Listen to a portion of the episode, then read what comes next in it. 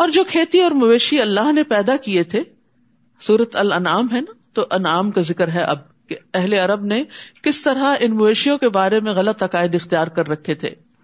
اور جو کھیتی اور مویشی اللہ نے پیدا کیے تھے، ان لوگوں نے ان چیزوں میں اللہ کے سوا دوسروں کا بھی حصہ مقرر کر دیا۔ یعنی غیر اللہ کے نام پر ان کو وقف کر دیا۔ اور اپنے گمانے باطل سے یوں کہتے ہیں، یہ حصہ تو اللہ کا ہے اور یہ ہمارے شریکوں کا ہے۔ یعنی کچھ فی سبیل اللہ اور کچھ بتوں کی نظر۔ اب جو حصہ ان کے شریکوں کا ہوتا یعنی بتوں کا ہوتا، وہ اللہ کے حصے میں شامل نہ ہو سکتا تھا، کیونکہ وہ ان کے اپنے درمیان تقسیم ہوتا تھا اور اللہ کے نام پر غریبوں میں تقسیم ہوتا۔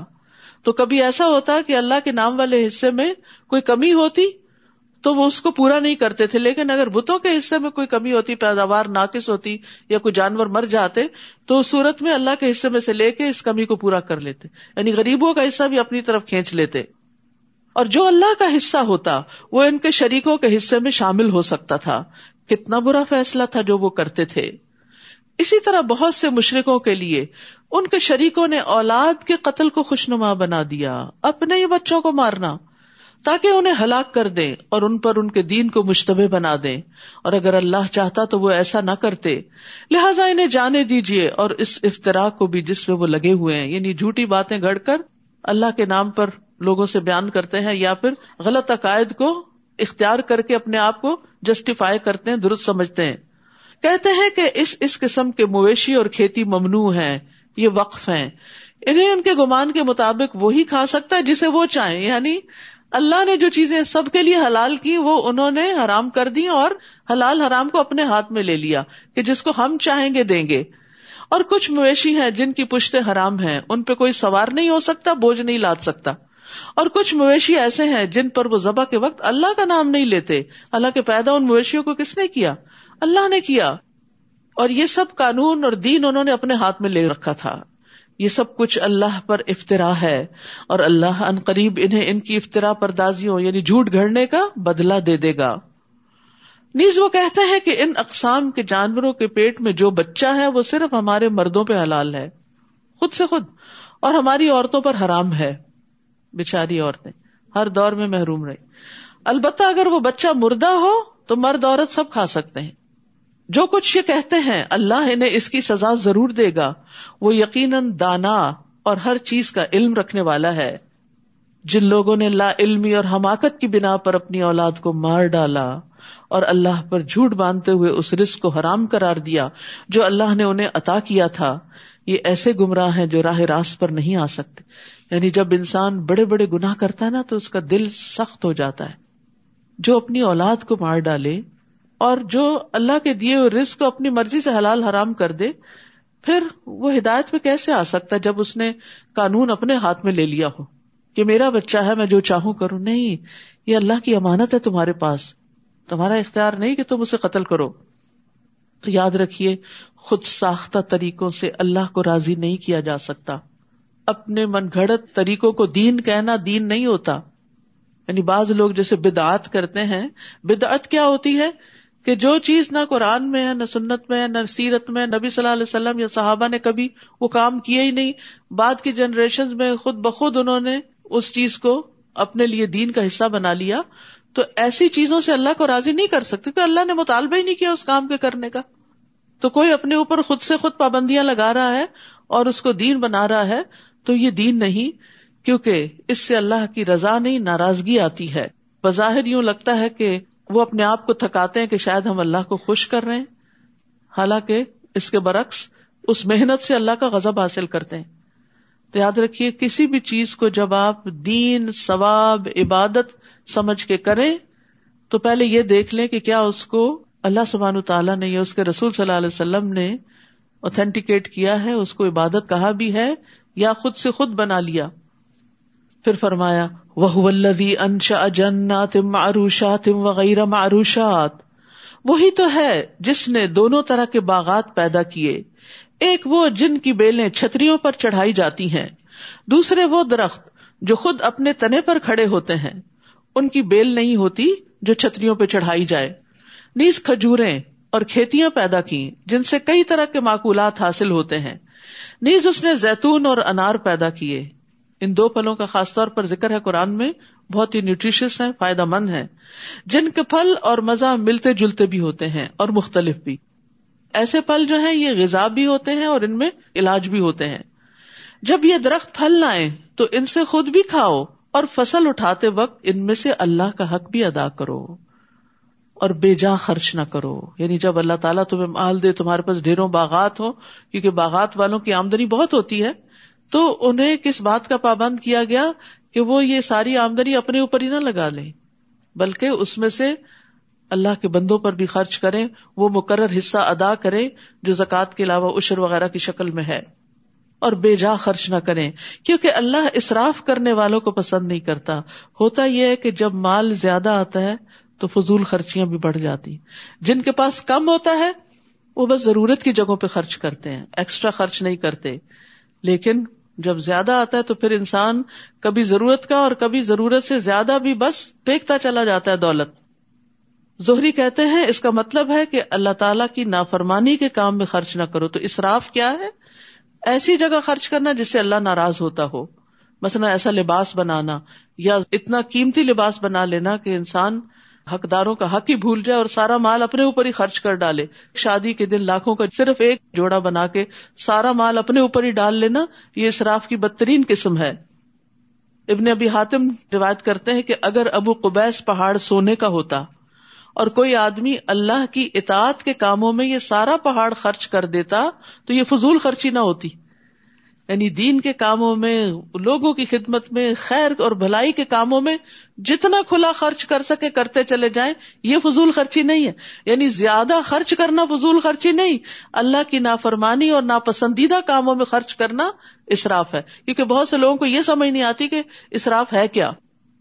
اور اگر کوئی ایک در ہم اللہ کی نافرمانی کے کام میں خرچ کرتا ہے، تو وہ فضول خرچی ہی کرتا فضول گیا نا اس کا مال، کہ اس مال کے ذریعے اس نے اللہ کا غزب حاصل کیا۔ پھر اسی طرح کھانے پینے میں اصراف جو ہے، یہ عقل اور بدن کے لیے نقصان دہ ہے۔ یہ بھی کھا لے یہ بھی کھا لے وہ بھی کھا لے اور اب آپ دیکھیں کہ بہت سی چیزیں ایک بزنس بن گئی ہیں۔ تو انسان بازو کا جا کے ٹیمپٹ ہو جاتا ہے اتنا کچھ خرید لیتا ہے جو اس نے نہ کھانا، نہ پینا، نہ استعمال کرنا اور چائے کی یہ قسم بھی بڑی اچھی یہ بھی لے لیتے، وہ بھی لے لیتے۔ یہ فلاں چیز بہت یہ جوس بہت اچھا ہی فلاں۔ پھر کھانے والے تو آپ ایک دو ہی ہوتے ہیں نا گھروں میں۔ کوئی بڑی فیملی سب رہی نہیں۔ تو پھر آپ سب کو پتا نہیں کیا ہوتا ہے؟ ایکسپائرڈ ایکسپائرڈ وہ بن میں جا رہا ہے، وہ بن میں جا رہا ہے، وہ نالی میں جا رہا ہے۔ یہ سب فضول خرچی ہے۔ پہلے آپ دیکھیں کہ آپ کی ضرورت کیا ہے اور کیا آپ اسے استعمال بھی کر سکیں گے؟ کر سکیں گے تو ضرور لیں۔ فائدے کی چیزیں کھاؤ پیو۔ لیکن اگر استعمال نہیں کرنا اور پھر بن میں پھینکنا، تو اس پہ پوچھو گی۔ اللہ تعالیٰ فرماتے کلو و شربو ولا تصرف ان يحب المصرفین کھاؤ پیو اور حد سے نہ گزرو۔ بے شک وہ حد سے گزرنے والوں سے محبت نہیں کرتا۔ حد سے گزرنے والے کون ہیں؟ جو فخر اور مباحت اور دکھاوے کے لیے کرتے ہیں۔ جو اپنی دھاک جماتے ہیں، قیمتی قیمتی چیزیں خرید کر۔ حیثیت نہیں، پھر بھی مانگے تانگے یا مشکل سے پیسے جمع کر کے ایسے بیگس خریدنا جو ہزاروں میں ہو حالانکہ ایک معمولی کوالٹی کا بیگ جو ہے، اس میں بھی انسان کی ضرورت پوری ہو سکتی۔ لیکن چونکہ وہ اسٹیٹس سمبل ہے، اس لیے اس پہ خرچ کرنا اور کسی غریب مسکین کے ایک وقت کے کھانے کے لیے صدقہ دینے کو تیار نہ ہونا، یہ پھر اسراف میں آ جاتا ہے۔ سمانیت ازواج، کل آٹھ جوڑے ہیں۔ عربی میں ازواج کا لفظ زوج کی جمع ہے کپل کے لیے بھی استعمال ہوتا ہے اور کپل میں سے ہر ایک کے لیے الگ بھی استعمال ہوتا ہے۔ تو آٹھ جوڑے سے مراد سولہ ٹوٹل نہیں ہے آٹھ ہی ہیں۔ تو زوج الگ الگ اسپاؤس کے لیے بھی استعمال ہوتا ہے۔ بھیڑ کے دو، بکری کے دو یعنی نر اور مادہ۔ آپ ان سے پوچھیے کیا اللہ نے دونوں نر حرام کیے ہیں یا دونوں مادائیں؟ یا وہ بچے جو ان کے پیٹ میں ہوتے ہیں؟ اگر تم سچے ہو تو مجھے علم کی کوئی بات بتاؤ، کوئی دلیل دو۔ نیز اونٹ کی جنس سے دو اور گائے کے دو جوڑے ہیں۔ آپ ان سے پوچھیے کیا اللہ نے ان دونوں نر کو حرام کیا یا دونوں مادہ کو؟ یا ان بچوں کو جو ان ماداؤں کے پیٹ میں ہوتے ہیں؟ جب اللہ نے ایسا تاکیدی حکم دیا تھا، تو کیا تم اس وقت موجود تھے؟ پھر اس شخص سے بڑھ کر ظالم اور کون ہے جو اللہ پر جھوٹ باندھے تاکہ لوگوں کو علم کے بغیر گمراہ کرتا پھرے؟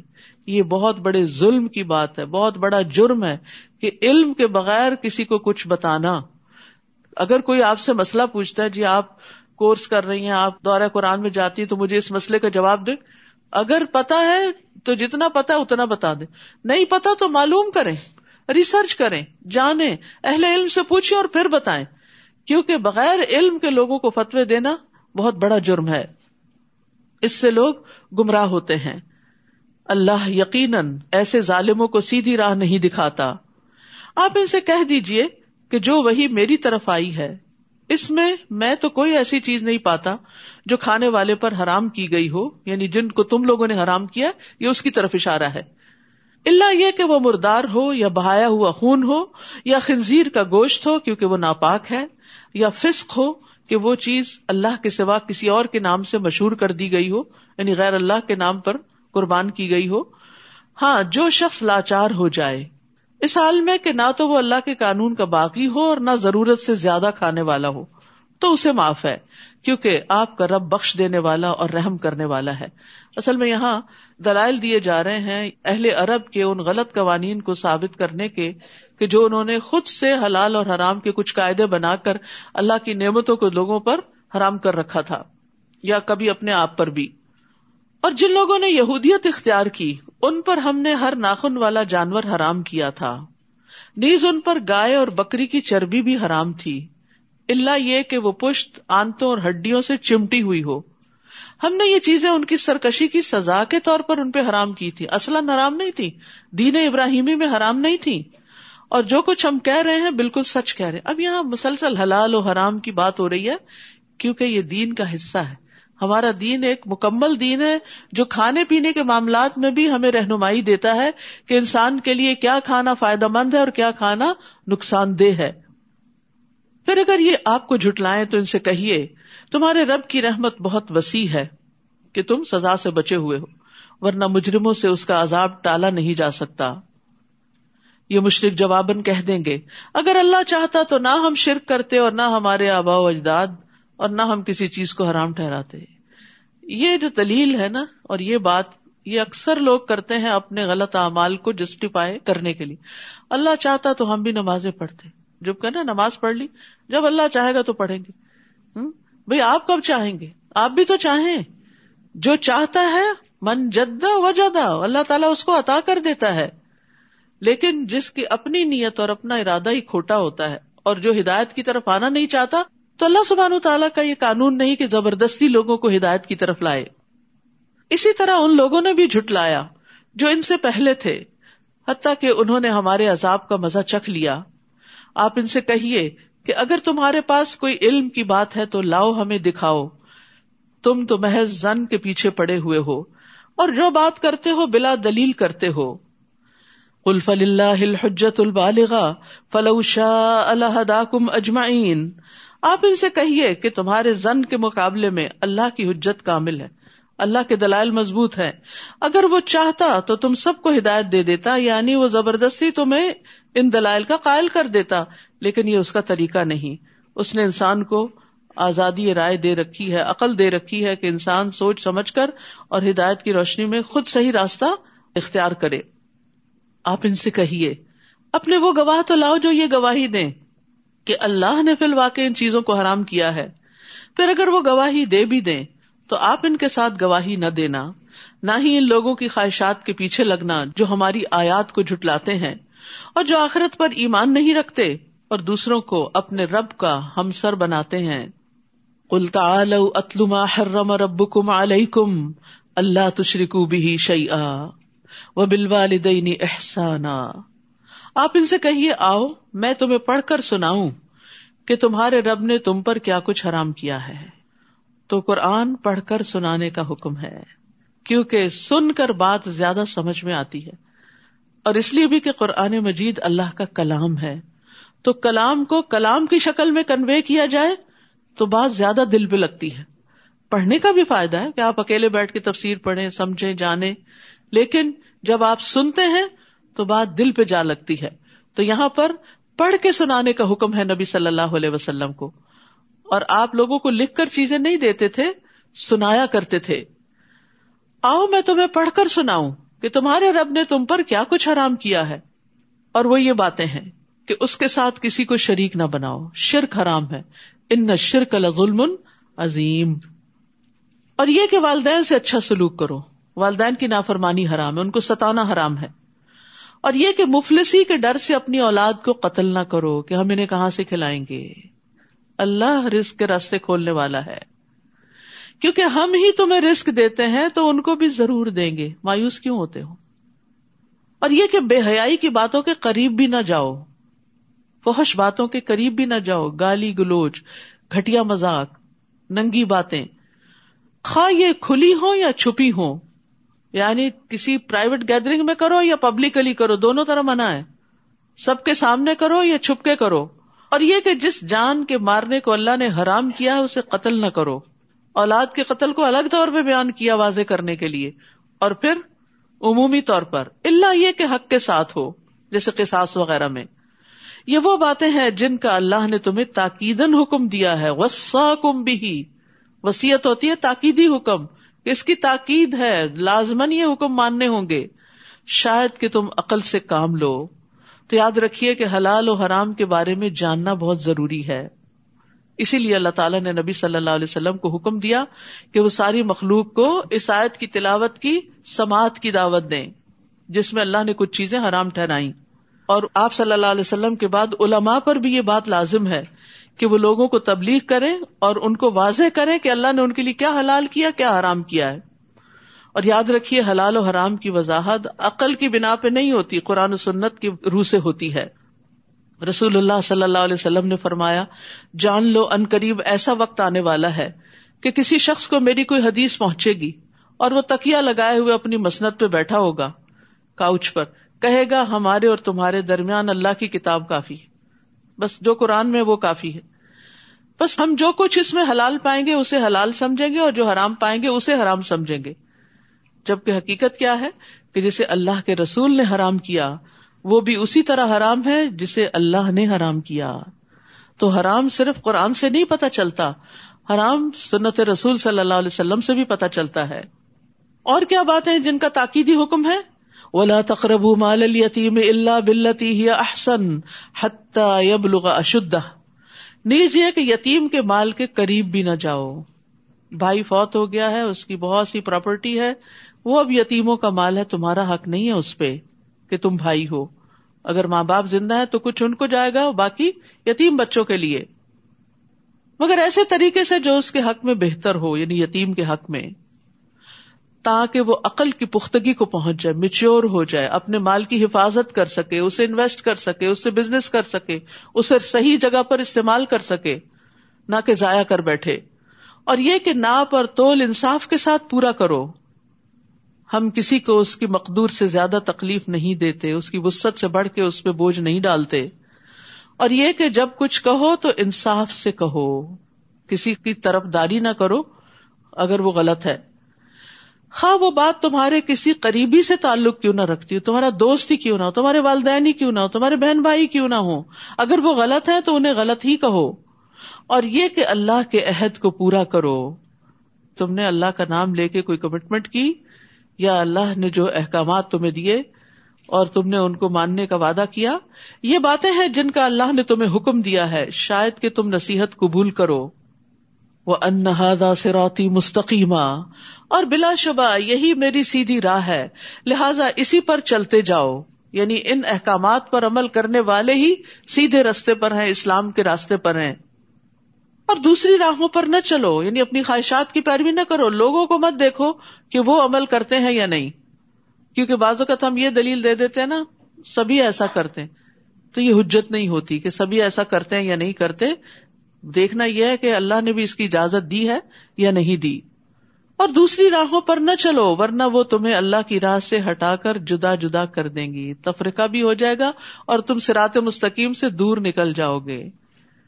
اللہ نے تمہیں انہی باتوں کا حکم دیا ہے تاکہ تم بچ جاؤ یعنی برے انجام سے۔ پھر ہم نے موسا کو ایسی کتاب دی جو نیک روش اختیار کرنے والے کے لیے مکمل تھی۔ اور اس میں ہر ضروری بات کی تفصیل بھی تھی۔ اور یہ کتاب ہدایت اور رحمت بھی تھی اور اس لیے دی تھی تاکہ لوگ اپنے رب سے ملاقات پر ایمان لے آئیں۔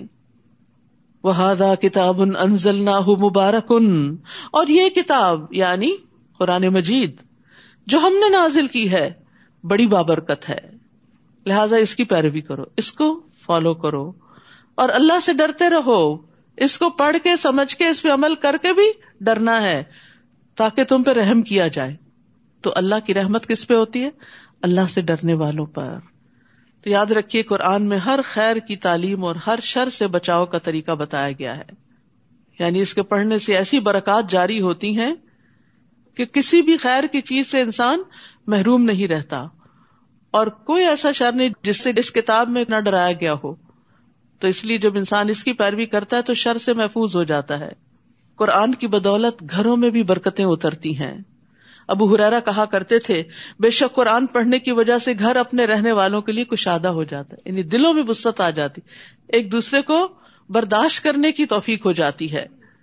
اس میں فرشتے حاضر ہوتے ہیں یعنی جب تلاوت کرتا ہے، انسان پڑھتا ہے، سمجھتا ہے، تو فرشتے آتے ہیں۔ شاطین اس گھر کو چھوڑ دیتے ہیں کیونکہ ان کو یہ سب کچھ بہت برا لگتا ہے۔ اس گھر کی خیر و برکت بڑھ جاتی ہے۔ اور قرآن نہ پڑھنے کی وجہ سے گھر اپنے رہنے والوں کے لیے تنگ ہو جاتے ہیں۔ خواہ بڑے بڑے مینشن ہی کیوں نہ ہو فرشتے اس کو چھوڑ دیتے ہیں۔ وہ کس چیز پہ آئے؟ کوئی نیکی کا کام تو ہو نہیں رہا۔ شاطین اس میں بسیرا کر لیتے ہیں اور اس کی خیر و برکت کم ہو جاتی ہے۔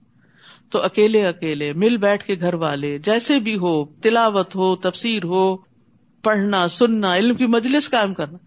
یعنی گھروں کے اندر خود بھی ہم کو اکٹھا کر کے، اپنے بلڈنگ والوں کو، اپنے آس پاس والوں کو، اپنے دوستوں کو، چاہے مل کے کھانا بھی کھا لیں، لیکن کچھ قرآن کا حصہ بھی پڑھے سمجھے غور و فکر کرے کیونکہ دعوتیں ہوتی ہیں، لیکن ان میں صرف دنیا کی باتیں، کپڑوں کی باتیں، کھانوں کی ریسیپیز بزنس کے طریقے شیئر کیے جاتے ہیں، لیکن آخرت کی بزنس کی بات نہیں ہوتی۔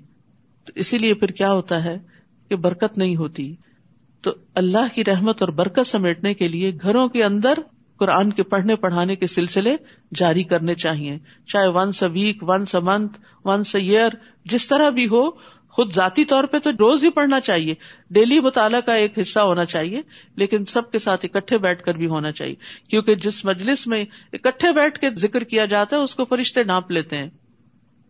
انتقول انما انزل الكتاب على طائفتين من قبلنا وان كنا عن دراستهم لغافلين۔ نیز اس لیے یہ کتاب نازل کی کہ تم یہ نہ کہہ سکو کہ کتاب تو ہم سے پہلے کے دو گروہوں یعنی یہود و نصارہ پر ہی اتاری گئی۔ اور ہم تو ان کے پڑھنے پڑھانے سے بے خبر رہے۔ یعنی ہم ان کی کتابوں سے بے خبر تھے۔ یا یہ کہنے لگو کہ اگر کتاب ہم پر اتاری جاتی تو ہم یقیناً ان سے زیادہ ہدایت یافتہ ہوتے۔ تو اب تمہارے رب کی طرف سے تمہارے پاس ایک واضح دلیل، ہدایت اور رحمت آ چکی ہے۔ پھر اس شخص سے بڑھ کر ظالم اور کون ہوگا جو اللہ تعالی کی آیات کو جھٹلائے اور ان سے کنی کترائے؟ یعنی مانے نہ اور ان کو اوائڈ کرے۔ اور جو لوگ ہماری آیات سے کرنی کتراتے ہیں، انہیں ہم ان کے اس عمل کی بہت بری سزا دیں گے۔ کیا یہ اسی بات کا انتظار کر رہے ہیں کہ ان کے پاس فرشتے آئے یعنی مانتے کیوں نہیں؟ کیا فرشتوں کی آمد کا انتظار ہے؟ یا خود آپ کا رب آ جائے، یا اس کی کوئی نشانی یعنی موجزہ آئے؟ جس دن کوئی ایسا معجزہ آ گیا، تو اس وقت کسی کا ایمان لانا اسے کچھ فائدہ نہ دے گا۔ جو اس سے پیشتر ابھی تک ایمان نہ لایا ہو۔ یا اپنے ایمان کی حالت میں نیکی کے کام نہ کیے ہوں؟ آپ ان سے کہیے کہ تم بھی انتظار کرو، ہم بھی انتظار کرتے ہیں۔ تو یاد رکھیے کہ موت کے آنے سے پہلے پہلے نیک عمل کر لینے چاہیے۔ جب موت آ جاتی ہے تو پھر تو توبہ بھی قبول نہیں ہوتی۔ وہ ان فکو مما رزقنا کم من قبل احد کم الموت فیقول ربی لولا خرتنی الا اجل قریب فصدق و اکم من الصالحین اور اس میں سے خرچ کرو جو ہم نے تمہیں دیا ہے۔ اس سے پہلے کہ تم میں سے کسی کو موت آ جائے، پھر وہ کہے کہ اے میرے رب، تو نے مجھے قریبی مدت تک مہلت کیوں نہ دی کہ میں صدقہ کرتا اور نیک لوگوں میں ہو جاتا۔ ابو حرارا کہتے ہیں، ایک شخص نے نبی صلی اللہ علیہ وسلم سے کہا، اے اللہ کے رسول، کون سا صدقہ افضل ہے؟ آپ نے فرمایا، تم اس حال میں صدقہ کرو کہ تم صحت مند ہو۔ مالدار ہونے کی توقع رکھتے ہو اور فکر سے ڈرتے ہو اور اتنی دیر مت لگاؤ کہ جب جان حلق تک آ جائے تو کہنے لگو فلاں کو اتنا اور فلاں کو اتنا دے دو، حالانکہ اب تو وہ فلاں کا ہو ہی چکا۔ اب تو انہیں کو ہی جائے گا۔ تم نہ بھی کہو تو۔ تو اپنے ہاتھ سے دینا افضل ہے، بنسبت اس کے کہ آپ چھوڑ جائیں اور لوگ جیسے چاہیں اس میں تصرف کریں۔ اور ایک اور بات جو سائز سے پتہ چلتی ہے اوکسبت فی ایمان خیرہ کہ ایمان لانے کے بعد نیکی کا ہر عمل انسان کو اچھے مرتبے تک پہنچاتا ہے۔ ابو ذر کہتے ہیں، میں نے کہا، اللہ کے رسول کون سی چیز بندے کو آگ سے نجات دلاتی ہے؟ آپ نے فرمایا، اللہ پر ایمان لانا۔ میں نے کہا، اللہ کے نبی، کیا ایمان کے ساتھ عمل بھی ضروری ہے؟ یہ ہمارے سوالوں کا جواب ہے۔ اب آپ نے فرمایا، اللہ نے اسے جو رسک عطا کیا، اس میں سے خرچ کرے۔ پہلا عمل کیا بتایا؟ صدقہ کرے۔ میں نے کہا، اللہ کے رسول اگر وہ فقیر ہو اور اس کے پاس دینے کی کوئی چیز نہ ہو۔ آپ نے فرمایا، پھر وہ نیکی کا حکم دے اور برائی سے روکے۔ میں نے کہا، اللہ کے رسول، اگر وہ ایسا کرنے سے بھی آج علم ہی کوئی نہیں پتا ہی نہیں۔ اور نیکی کا حکم دینے اور برائی سے روکنے کی طاقت بھی نہ ہو۔ آپ نے فرمایا، کسی بے ہنر کو کوئی ہنر سکھا دے۔ کھانا پکانا آتا ہے، کسی اور کو بھی سکھا دے۔ اسی طرح کوئی اور کام آتا ہے، تو دوسروں کو وہ کام ہی سکھا دے۔ میں نے کہا، اگر وہ خود بھی بے ہنر ہو پھوڑ نرا اور کچھ کرنے کی طاقت نہ رکھتا ہو کیونکہ کچھ لوگ ایسے ہوتے نکم میں ہاتھ پہ ہاتھ رکھ کے بیٹھے رہتے کچھ نہیں سیکھتے، نہ دین، نہ دنیا، کچھ نہیں آتا۔ پھر آپ دیکھیں کہ کتنی ذلت اٹھاتے ہر ایک کی باتیں سنتے ہر ایک کی نگاہوں میں حقیر ہوتے ہیں۔ آپ نے فرمایا، پھر کسی مغلوب یعنی مظلوم کی مدد کر دے۔ میں نے کہا، اگر وہ ضعیف اور مظلوم کی مدد کی طاقت نہ رکھتا ہو۔ آپ نے فرمایا، تم تو اپنے بھائی میں کوئی خیر و بھلائی چھوڑنا ہی نہیں چاہتے۔ ابو رضی اللہ عنہ کے سوالات ایسے تھے کہ وہ چاہتے تھے کہ آخری درجے کا بھی نیکی کا کام کوئی پتہ چل جائے کہ کوئی محروم نہ رہے۔ تو فرمایا، ایسے شخص کو چاہیے کہ وہ لوگوں کو تکلیف نہ دے۔ کچھ نہیں کر سکتے تو پھر تکلیف بھی نہ دو۔ تو میں نے کہا، اللہ کے رسول، جب کوئی شخص یہ عمل کرے گا تو جنت میں داخل ہو جائے گا۔ آپ نے فرمایا، جو بھی مسلمان ان خصلتوں میں سے کسی خصلت پہ عمل کرے گا، وہ خصلت اس کا ہاتھ پکڑے گی حتیٰ کہ جنت میں داخل کرا دے گی۔ یعنی نیکی کے کسی نہ کسی کام میں ایکسپرٹ ہوں، آگے بڑھے کہ وہ کام ریپیٹڈلی کرتے چلے جائیں، حتیٰ کہ وہ آپ کی پہچان بن جائے۔ جب لوگ فوت ہوتے ہیں نا، تو پھر جو گواہیاں آتی ہیں، فلاں بڑا ہی سخی تھا، بڑے کھلے دل والا تھا، بڑی لوگوں کی مدد کرتا تھا۔ تو آپ سوچیے آپ کی اسپیشلٹی کیا ہے؟ آپ کس نام سے جانے جائیں گے؟ یہ نہیں کہ دکھاوا اور ریاکاری کے لیے کہ میں لوگوں میں مشہور ہو جاؤں۔ نہیں کون سا کام ایسا ہے جو آپ دل لگا کے کرتے ہیں اور کرتے ہی رہتے ہیں؟ کوئی آپ کو اچھا کہے، برا کہے، آپ نے اپنی زندگی کا اصول بنا لیا کہ میں نے یہ کرنا ہے۔ کیونکہ ہوتا پتا کیا ہمارے اندر بہت سا ٹیلنٹ بھی ہوتا ہے، بہت ذہانت ہوتی ہے، ہمیں کام بھی آتا ہوتا ہے، ہم کرنے لگتے ہیں۔ ایک چھوٹی سی بات کسی کی ہمیں اوفینڈ کر دیتی ہے، ہم سب کچھ چھوڑ کے بیٹھ جاتے ہیں۔ ایسے لوگ کہیں کے بھی نہیں رہتے۔ تو یاد رکھیے، جو نیکی کا کام کرنے والا ہو، وہ ثابت قدم ہوتا ہے، مستقل مزاجی سے کسی کی کسی بات کی پرواہ نہیں کرتا، وہ ان سب باتوں سے اوپر اٹھتا ہے۔ ظاہر بلند درجے اسی کے ہوں گے جو ان باتوں سے اوپر اٹھے گا۔ کوئی آپ کی تعریف کرے، کوئی آپ پہ تنقید کرے، ان چیزوں سے بے نیاز ہو جائے اللہ کی نظر میں آپ کا بلند مقام ہی اصل بلندی ہے۔ لوگوں کے دل تو بدلتے رہتے ہیں۔ لوگ آج تعریف کریں گے، کل تنقید شروع کر دیں گے۔ پھر آپ کہاں کھڑے ہوں گے؟ کیا ان سے اپنی ججمنٹ لیں گے کہ آپ کون ہیں؟ آپ کو خود پتا ہونا چاہیے آپ کون ہیں۔ اور اس کے بعد یہ کہ اللہ کی نظر میں آپ کا مقام کیا ہے؟ اس کی فکر ہونی چاہیے۔ پھر فرمایا، ان الدین فرق دین و کانو جن لوگوں نے اپنے دین میں تفرقہ ڈالا اور کئی فرقے بن گئے یعنی اپنی اپنی خواہشات کے مطابق دین کو لیا اور ایک دوسرے کو برا بلا کہنے لگے۔ ان سے آپ کو کچھ سروکار نہیں۔